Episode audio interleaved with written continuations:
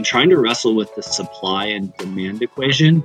Uh, there's a lot of capabilities, right? Data, analytics, uh, web page authoring, uh, on and on and on. The demand for these capabilities and these skill sets um, will always be greater than the supply.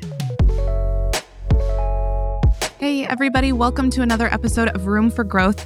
This is a special episode. It is the first episode of our third season. So thank you for joining us on this journey.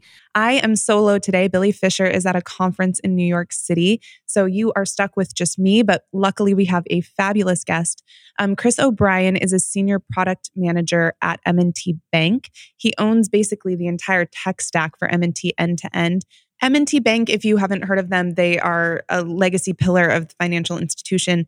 Um, they are especially great at building trust. They have been in the news semi-recently when there was a lot of fallout from where investment dollars were going in Silicon Valley.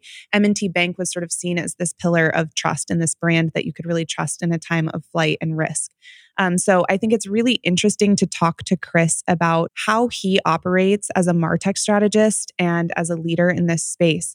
How does he make decisions about where to put investment and where to make bets about where the industry is going and what customer needs will be in the future versus what he spends, you know, a limited budget on today. He's going to talk a lot about how M and T Bank isn't the biggest player in the game. They don't have a budget that's unlimited. He has to make choice. And within that, it's really interesting to think about how he aligns his MarTech strategy and the platforms that he invests in, the work that he does, the development that happens with the business goals and the changing landscape for consumers. So a really interesting conversation. I think there's a lot that can be pulled for, for all different kinds of marketing leaders. And I'm excited to talk to him. So without further ado, let's just jump right in. Hey, everybody. We are in luck today. We are going to have a deep dive conversation on the state of MarTech, particularly in financial services, which is just an industry ready for some transformation, for some big booms. Mm-hmm. So today we have Chris O'Brien. He's a senior vice president of product management at M and T Bank, a MarTech leader who has experience in both leading digital transformations and getting tech stacks to work together hypothetically, especially in um, industries that tend to be very challenging for technology and challenging from a volume perspective as well. So Chris, welcome to the show. Thanks for having me. I appreciate it. Looking forward to the conversation. Likewise. So Chris, to start off, tell us just a little bit about yourself. Who are you? What role are you in? What is your day job? Yeah, thanks uh, for the question. So I have worked at M and T now a uh, little over uh, seven years, actually almost might be eight years, and have really been working uh, to mature our our tech uh, our tech stack to support the evolution of uh, our customers and the evolution of of the business strategy. And at this point, my current role is what we call a senior product owner of our marketing and customer experience art. Uh, and, and that's all a lot uh, of words, but an art is an agile release train. And really what that is, is it's a team of team structure. So we have a series of agile oriented teams, and I sit within the business and am the liaison, if you will, to our technology partners. So we have a, a number of different agile teams that work uh, against those objectives in support of a really diverse array of stakeholders. Um, so we have internal users uh, who are hands-on on many of our platforms. Uh, and then we also have lots of external users uh, who come to use our products uh, and, and interface with us on things like uh, m t b dot com and Wilmington Trust dot com. Uh, so it's, it's a lot of fun. Uh, we get to work across the enterprise uh, and really support the growth of uh, the organization through the strategic application of Um, people, process, data, and technology. Awesome. So MarTech can encompass so many things. It can be messaging, it can be data orchestration, data management, um, measurement, of course. It encompasses potentially a wide range of platforms and operations. Uh, get a little bit more specific. What are you owning and overseeing at M and T Bank today? Yeah, great question. I have a lot of different partners that help support us from a lot of Uh, a, a lot of different perspectives, right? So I always like to to talk about it as all of this is a team sport, right? There's a lot of different people working uh, to support our customers and support the business across platforms. Typically, I've been really focused on activation. So how can we connect with our customers on our own channels, but then also in the broader digital ecosystem, right? Our customers don't exist only in the branch or only on our website or, or mobile banking uh, or online banking, but also Uh, in in a much broader digital ecosystem, right? Across things like the walled gardens, uh, viewing uh, publications. And so we want to be able to build an ecosystem so that we can interact with those people uh, across the channels uh, where they interact. So really a, a broad swath of capabilities, you might say sort of marketing technology, ad technology, sales enablement, and uh, a little bit of customer experience operations. So there's Uh, there's there's quite a handful of applications and vendor relationships that underlie all that we do. And and again, it's a team sport. There's a lot of people working on it um, from from a lot of different perspectives, right? I, I don't want to act like this is me alone. Um, certainly, uh, certainly it, it is a team sport, and that's how we look at it. Talk to us a little bit about some of the trends that you're seeing both in MarTech as well as how marketing practitioners are using tools to drive business outcomes. I know that one thing in particular that we've seen in financial services is that it tends to be that those who are managing the technology for marketing are pretty far removed from the day-to-day practitioners in the past. That's created challenges bringing sort of user experiences to life, um, but also just like the platforms themselves, what's available for fintech companies, not just fintech companies, but large financial services companies, um, fairly limited because you just have a whole set of sort of InfoSec requirements you have to Uh, be accountable to. So what kinds of trends are you seeing today? What are some of the biggest shifts happening? Yeah, I, I love that question. Thanks for that. I think one of the things that we focus on a lot to try to uh, get around one of those challenges that you just called out is really focus on end users, not just as right customers or prospects, but also our, our stakeholders and our end users Uh, within marketing, right? And and we take that experience very seriously. So we we even are working on, uh, I'll call it a, a way to measure customer experience of the users of our platforms, right? Sort of a pseudo N P S, if you will. And one of the trends I think that's really important for marketing departments, but probably for the business broadly, is thinking about capabilities and um, and trying to wrestle with the supply and demand equation. Uh, there's a lot of capabilities, right? Data, analytics, uh, web page authoring, uh, on and on and on. The the demand for these capabilities and these skill sets um, will always be greater than the supply, right? It's really difficult to recruit some of this top talent. And, you know, obviously there's budget pressure and, and headcount pressure, right? So trying to do, you know, you always hear this articulated as we're asking to be, we're ask people are asking us to do more with less, right? And so that leads us to the trend of being able to look at these not as just, right, the tech and data. I think that's one of the challenges is if you're removed from the business, removed from the marketers, and you're just focused on the tech and data, you're not as focused on the people and process. Uh, and so it's really important to say, okay, how can we solve this across all of the levers that are available to us, and then work uh, to to solve those uh, across those different levers. And one of the things that I think is an important trend, and, and I believe that that we've done well with and are continuing to do well, is thinking about that uh, in a way that we would want to democratize capabilities, right? So if there is a bottleneck on, say, web page authoring, how can we build a system and a platform that'll enable more people to build, right, web pages, right? So if the business says, hey, we want, right, these web pages, and there is a bottleneck on, uh, on, on like, you know, your traditional website team, well, let's solve for that bottleneck, right? And, and really enable more people to do that. And so that's, uh, I think, a trend that is important and increasingly important. And one of the other technology trends that everyone has been talking about, obviously, this is a super hot topic, is generative A I and its application within marketing, whether it's for creating copy or for creating um, visual content. I think the, the the democratization of A I, along with the democratization of MarTech, and you've seen this with no-code platforms, right? That's going to continue to really skyrocket. And so we're really excited about the opportunity to kind of match those trends uh, and really be able to you know, to to answer that supply and demand equation and and truly do more with less. Like I, I really do think that we're in an era where we we can do a lot more with a lot less if we can enable right the the right capabilities in the right way. I mean, to your point, right, we have to do all of that, which isn't trivial, inside of a you know a, a pretty strict risk management framework. That's such an interesting concept. I mean, we hear about this a lot, the trade-offs between centralized tech, where you have good control mechanisms, you can have better consistency. There's probably more strategy going into both the platforms that are being leveraged as well as the content being created or the web pages being built or the right. messages being sent, right? right? That it's easier when everything is centralized to have that sense of quality control. But democratization comes speed and agility and innovation and experimentation and all of these things that are also really important. Where do you think is the right balance between those two concepts, especially in financial services, where as M and T Bank, you're known as a really trustworthy organization? That's a hard um, place to be in the industry. It's such an important reputation to keep.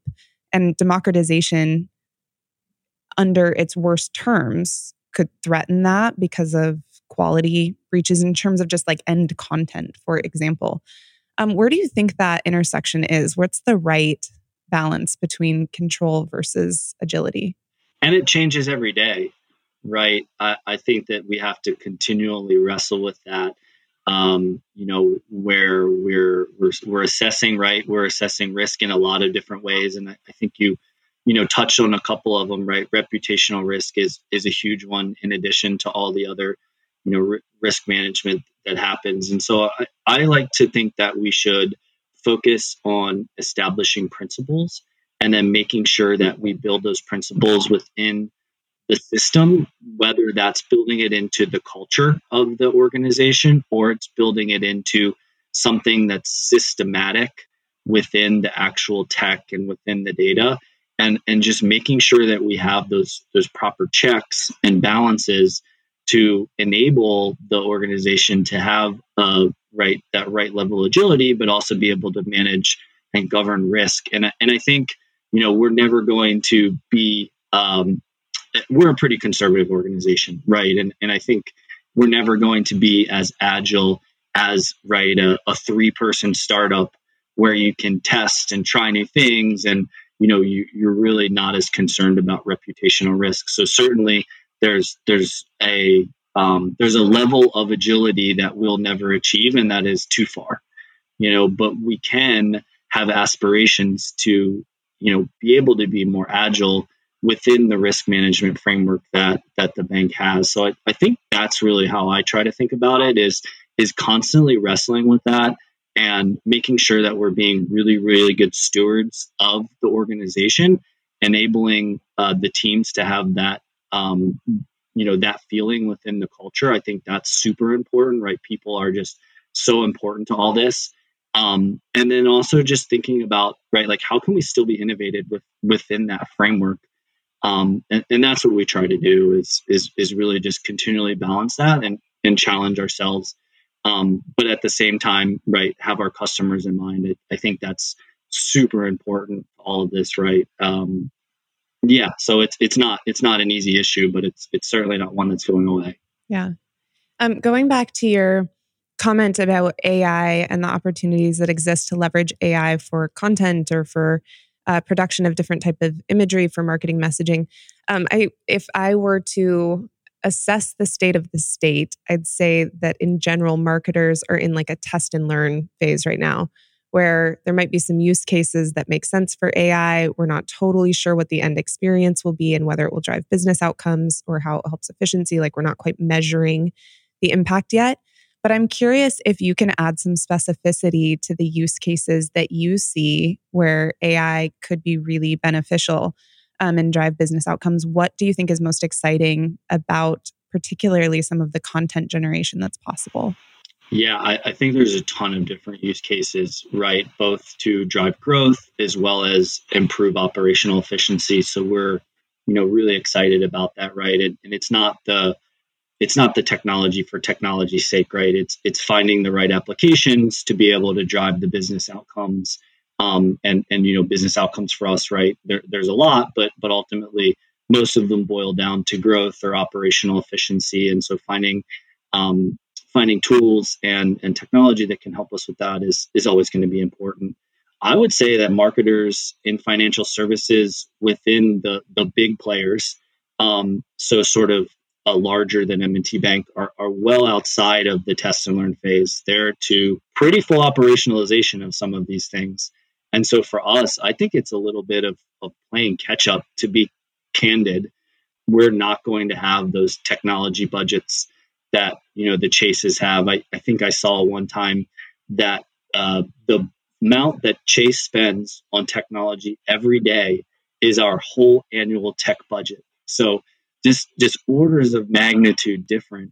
Um, but with some of the new technology, there is um, the ability for smaller organizations to get leverage out of these types of things.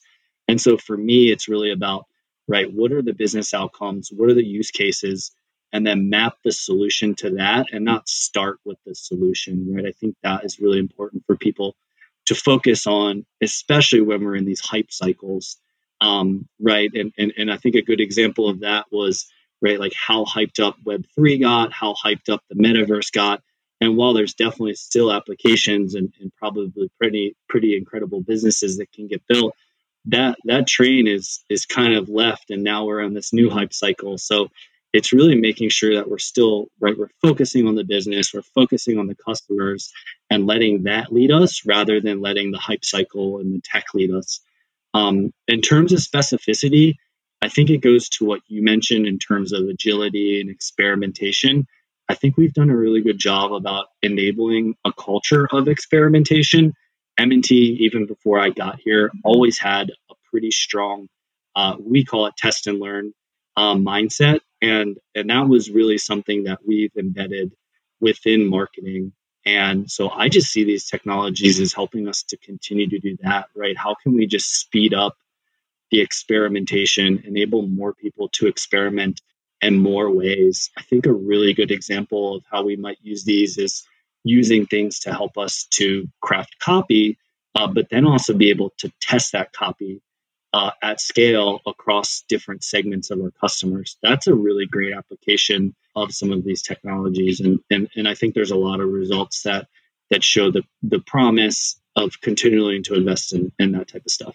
Yeah, those are really great points. I would love to spend an hour digging in on where you think some of the biggest players in this space are creating such a competitive advantage by their adoption of these tools. But um, I will keep us moving because Yeah, so I think one of the things that I see, and, and I, you know, I'm I, I'm a nerd about this stuff, so I, I definitely have more financial relationships than the average person, just because I, I want to see what's out there, right? And um, some of the, the larger national banks, um, they clearly have uh, this figured out, right? So they have a, a curriculum of things that they want to talk to you about, right? There are a series of things that, based upon your relationship with them, right, which is really just data, right, based upon the data that they have about you, um, they know the things that they want to talk to you about.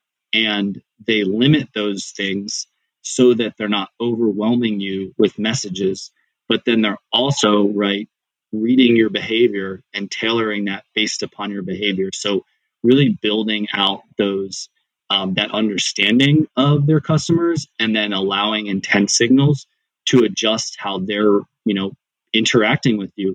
And and that's always happened in, in financial services, uh, face-to-face, right? You go into a branch and, and someone, right, knows the information about you within their C R M, and based upon your behavior, your intent signals of what you're telling that person in the branch or how you're behaving, right, they tailor their message to you.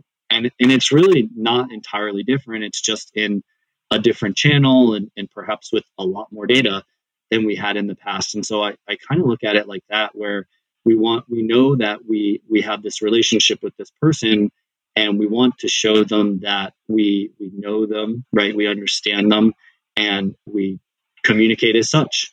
And so I think that's really what it's all about, is being able to build that curricula and, and speak with your customers about that in a way that makes sense, right? It's relevant. and that's what some of the, the big players are are doing really, really well is is developing that and, and being able to coordinate and orchestrate that across channels. Um, I, I'm impressed by some of the stuff that that people are doing. Interesting. Yeah, I think of um, like hearing you talk about how these tools are being leveraged. You're also relying on principles of marketing that we've had since the dawn of C R M. So you're talking about sort of like R F M principles of like recency, frequency, monetary value, what's the next best offer based on those principles. But I guess what you're saying is take the same best practices, the same structure that we've always had for making rules and logic about what you offer people or trying to focus them on a particular action, but put data at scale. And now we have a way to actually manage that and optimize toward it and do it at a one-to-one level. And then add content specificity on top of that and then be testing that content. Um, sometimes questions about scale of operations really overwhelm my brain um, because it's easy when you get into this robot world to not be able to like see beyond human function, right? Like it's beyond human control. I'm I'm just curious how you think about what's the right level of scale? What should be the North Star of personalization? How tightly should we be trying to achieve like one-to-one versus continuing to think more traditional segmentation? Like we have a group of a thousand people, a million people who all kind of need the same thing and that's worth our time and effort versus how close can we get to the one-to-one knowing we might miss the mark entirely? Like I'm just curious to hear one more, five more minutes of your thoughts on on what's possible in terms of scale and personalization in financial services. Yeah, um, I, I think it goes back to those principles, right? And I've been uh, in and around marketing or, or sales, you know, for a long time. And the one thing that always holds true is that we really need to understand our customers, right? And and so marketing to me is the part of the organization that understands our customers the best, right? And, and we should hold on to that. And how we do that has changed, but it still stays the same. And to your point about customer segmentation or audiences, that is all still relevant, but you can get to one-to-one really quickly, right, through behavioral data because everyone's behaviors are different. So let's say that you want to engage uh, a specific audience or a specific segment um, with certain products. And so you create, right, products and you create digital services for that segment, right? And then how do you layer that into someone's experience with your brand based upon their behavior, based upon those intent signals uh, that they give you? Um, and, and that really quickly gets you to one-to-one. Um, so I, I don't think it's, again, like one-to-one for one-to-one sake, but it's about how can you use principles like knowing your customer and really supporting your customer to get you to that experience. And, and certainly we're not perfect at this, but the way I think about personalization is, you know, in order to not be creepy, you need to be useful. And if you're useful and you're creating that fair value exchange, then you're you're generally going to see good outcomes, right? I think it's when brands, um, they focus too much on the business results at the expense of the customers that you see those bad experiences, right? So as we're thinking about personalization and, and really how to apply it at scale, principles are really important. And, and, and most customers are not going to complain, right? If you're supporting them toward better outcomes and you're, you know, really giving that value exchange in a way that it's a, it's a win for them, right? Making, making these communications useful and relevant. And certainly we have, we have work to do there, right? Like we're, we're, We're not perfect, but um, I think that those are the things that, that can help guide us. Yeah, I love the idea that was thematic in what you just said about if you're not sure how to be using A I today, use it to understand your customers. Don't use it to increase volume to them. Use it to understand what their needs are, their friction points in a really granular way as the best place to at least increase the strategy of what you're trying to do. So, Chris, you have done... Uh, what I think of as one of the hardest things in MarTech, which is around consolidation. Uh, we are seeing a ton of consolidation in the banking industry as a whole, but you've also had to go through tech consolidation as part of your role. Um, can you talk just a little bit about what M and T's strategy is for integrating MarTech solutions with legacy systems and through acquisitions? And how do you, what are the best practices? What are the tenets and principles that you lean on to keep M and T Bank moving forward in terms of its technological capabilities, while also respecting the fact that change is really hard? Mm-hmm. Yeah, that's a, another really good question, and, and another one that, you know, we're always wrestling with on a daily basis. And I, I think it's just a balance, right? So as as a bank, certainly we're financially driven. So our, our pencils are pretty sharp and our calculators are nearby. Um, so we're pretty focused on, right, making sure that we're delivering value for the uh, investments that we make. Um, and, and certainly rationalizing tech is a part of that. Um, and, and so it's it's really about, you know, balancing that um, that investment with the the outcomes uh, and also being able to kind of keep up and support the business strategy so that the business isn't waiting on us. And that's really, really difficult. But uh, many, and this was something that I, I've had firsthand experience with here as well as at other organizations where, right, business strategies pivot. The objectives from senior leadership change. And and that's not going away. In fact, it's going to happen more quickly, right? Like it used to be that perhaps the world changed every year or or maybe um, certainly slower than it does now, right? It seems like the world changes every day now. And so it's really important for us to be able to build that fungibility, or, or maybe that's not the right word, but let's say like the extensibility and flexibility within the system so that we can pivot, right? Uh, and I think a lot of businesses saw the need to do that, including us, right, during the pandemic, right? Basically, overnight, things changed. People didn't come into the branches anymore, right? They they really couldn't come into the branches anymore. And so there, there are so many examples of that, right, where um, where customer behavior changes. And so the business strategy uh, needs to change. And so we want to be able to build that flexibility within the system so we can pivot and react um, as quick as possible, right, when the priorities shift. Um, and one of the things I, I think about to be successful at marketing technology is being really focused and aligned on like what is the vision and what is the business strategy, and then how do we deliver against that. And so it's it's having those Those, the, the focus on the business and in a way that um, you're designing the system to be able to react to the business. Um, and then certainly like at a at a more um, granular level, I guess you could say, right, we have uh, relationships with, with lots of different vendors, right, with marketing clouds, with best-in-class endpoint solutions. And I think those are really important, right, is is getting the balance of Uh, your partnerships and your vendor relationships, right?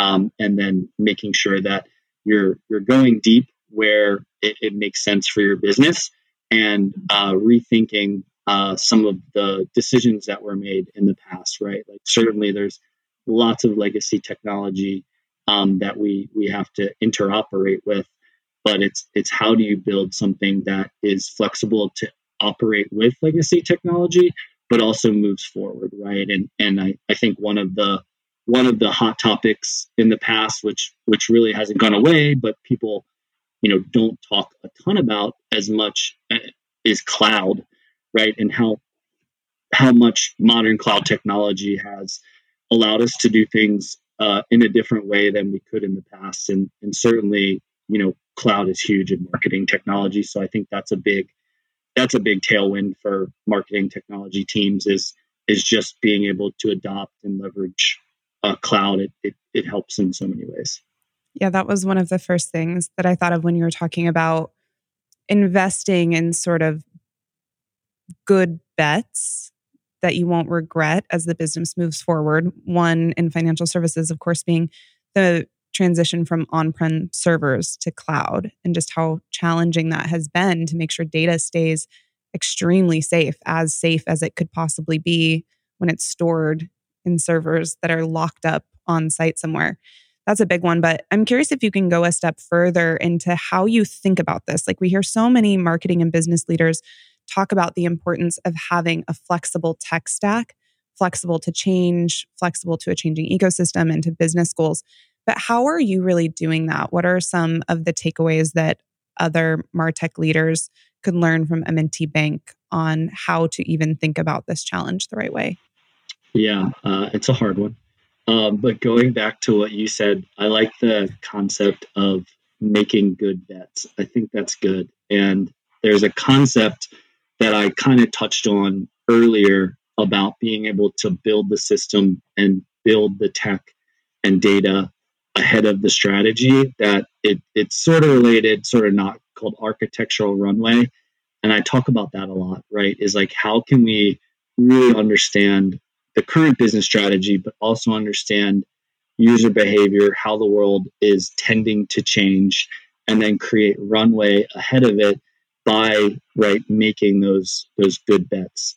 Um, and that's not easy, but ultimately, I think that is one of the things that can help folks in terms of, right, specific things that MarTech leaders can do.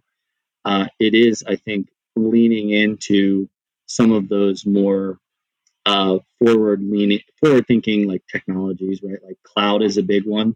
I know another hot topic now that is really, really important is focusing on identity.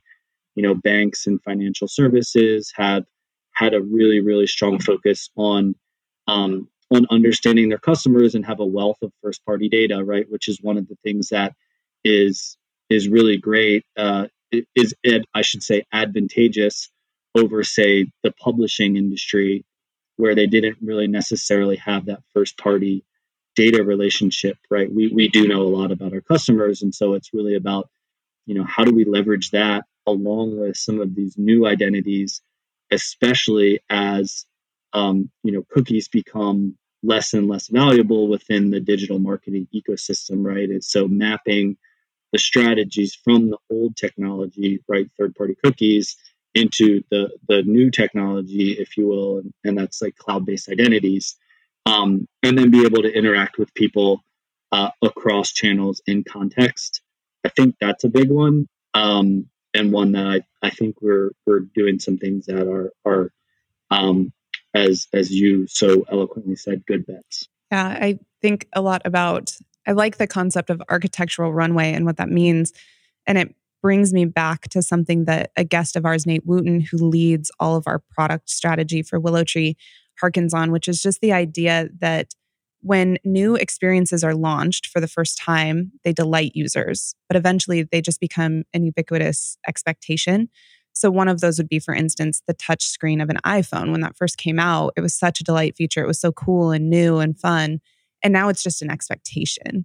The nice thing, at least about financial services and some of these like larger industries, is you have the benefit of seeing more emerging technology create front-end experiences that just become the expected experience for consumers, and being able to determine like which of these experiences will consumers expect us as a bank to also adopt for them.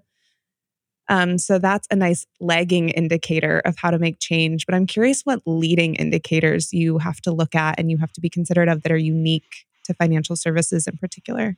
Yeah, that's a great question. I mean, I think those those things are important, right? In terms of like experiences um, through digital leaders that create the new expectations uh, for users.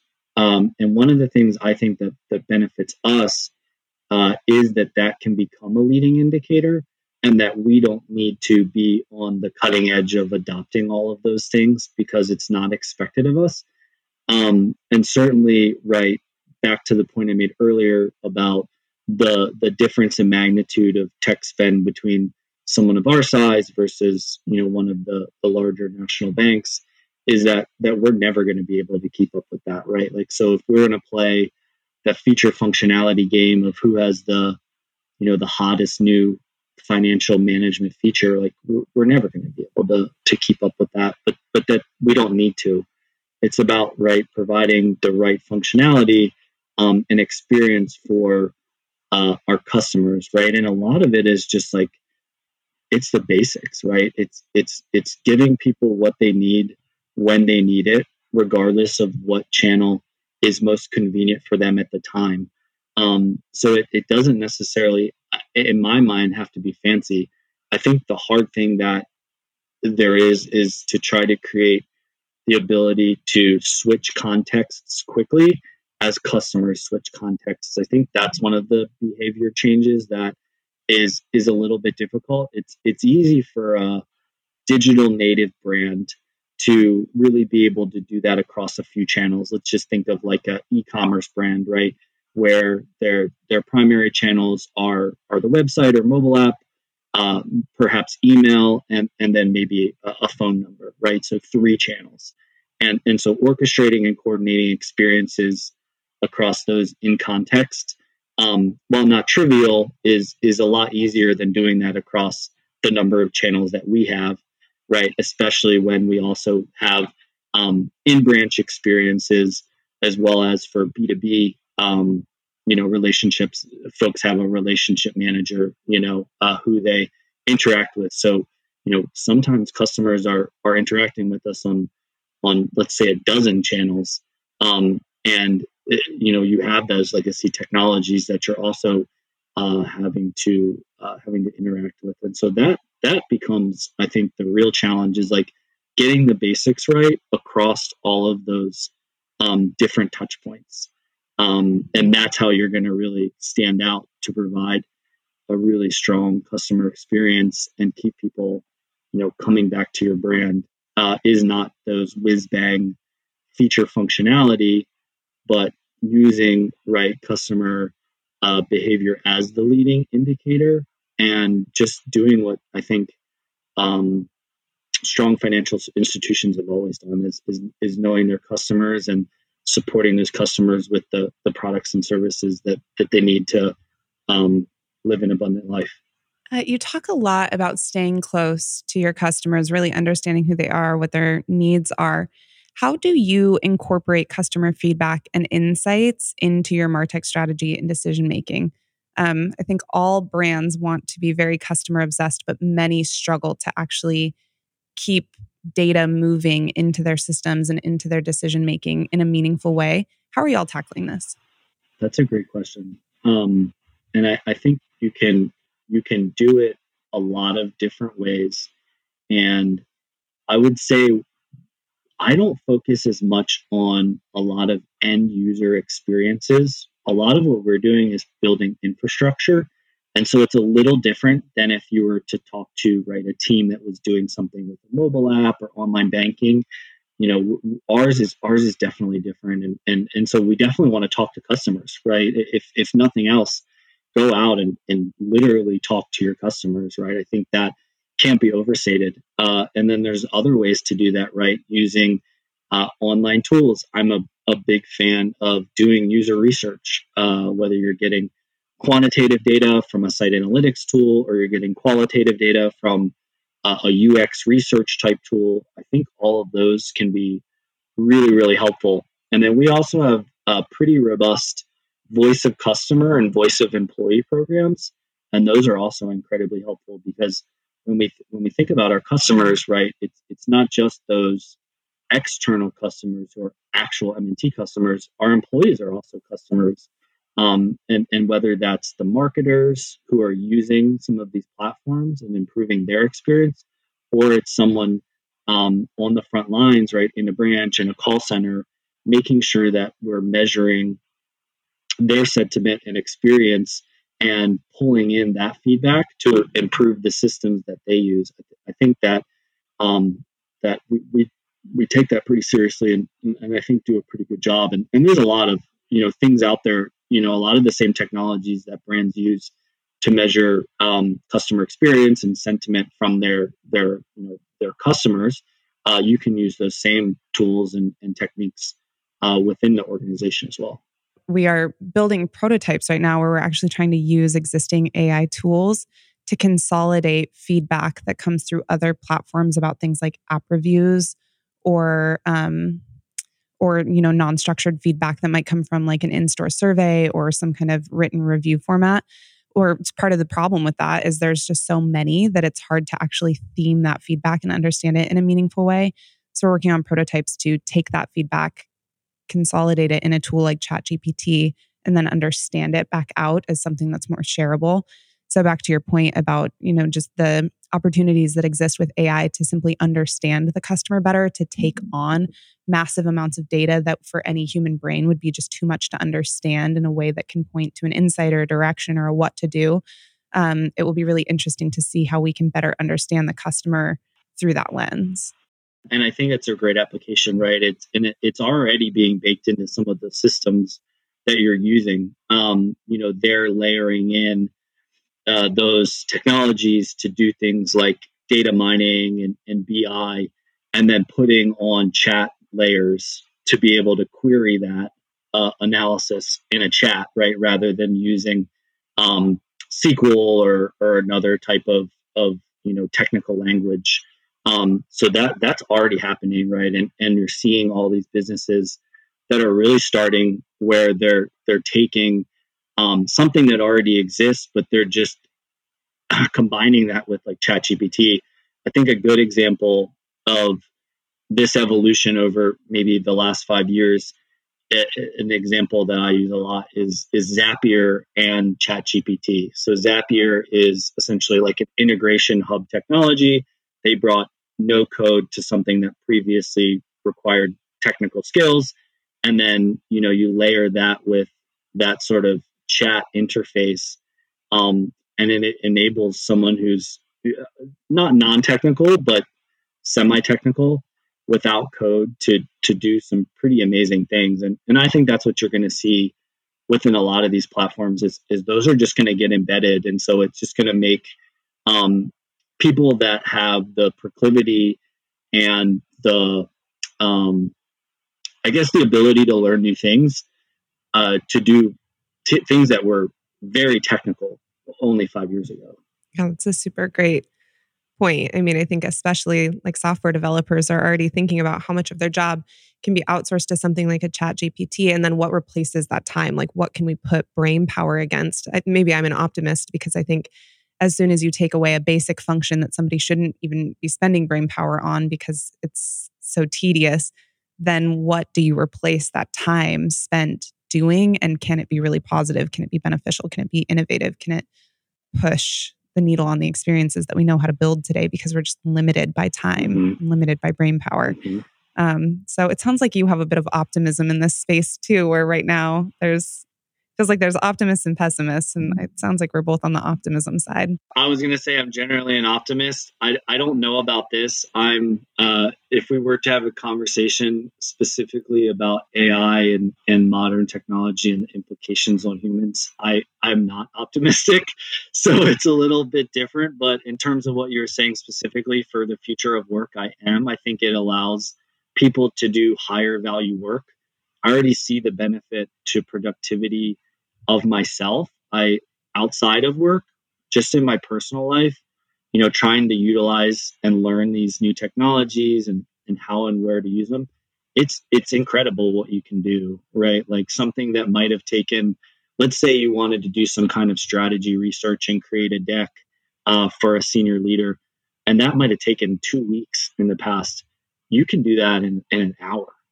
Um, it, it's wild. Uh, and so I, I think that I'm optimistic about the I'm optimistic about the ability for white collar workers who adopt these technologies to succeed. But there's other things that I'm I'm not as optimistic about. Um, but ultimately, I, I think it's it's not super helpful to be um, to be pessimistic. And certainly, like nowadays, you see so many people that are um, are really pessimistic about a lot of different things to the point where, you know, you just have apathy, and that's, that's probably not a helpful way to live either. Love to see you out here living as a technology moderate. Yeah. Um, Chris, one more question for you. This podcast at its core is really about how brands can build experiences that are so good they drive true brand loyalty. So I'm always curious which brands our guests are actually loyal to. Um, who do you love and why? That's a great question. Um, I uh, I have a lot, um, but I would say one is um, Nikon, the camera company. Uh, and I've been a Nikon guy for a really long time for a bunch of different reasons. Um, but ultimately, they, they make a really, really solid product. Uh, so that would be one. Um, another is uh, Specialized bicycles. I'm a little bit biased because I work there. Uh, but ultimately, I think that the the products are just super solid. And that's a really good example of of where you're going there is like, those are premium products that cost more than the competitors generally, but you know, you still go and, and go for that brand because it's just, it's a better product in, in so many senses. Um, and so those are two that, that I, um, that I reference. Um, but certainly there's, there's others out there. Um, and honestly, I probably should think more about it. I don't, I haven't really thought about that in a long time. Well, Chris, thank you for being on today. It was really great to hear your perspective.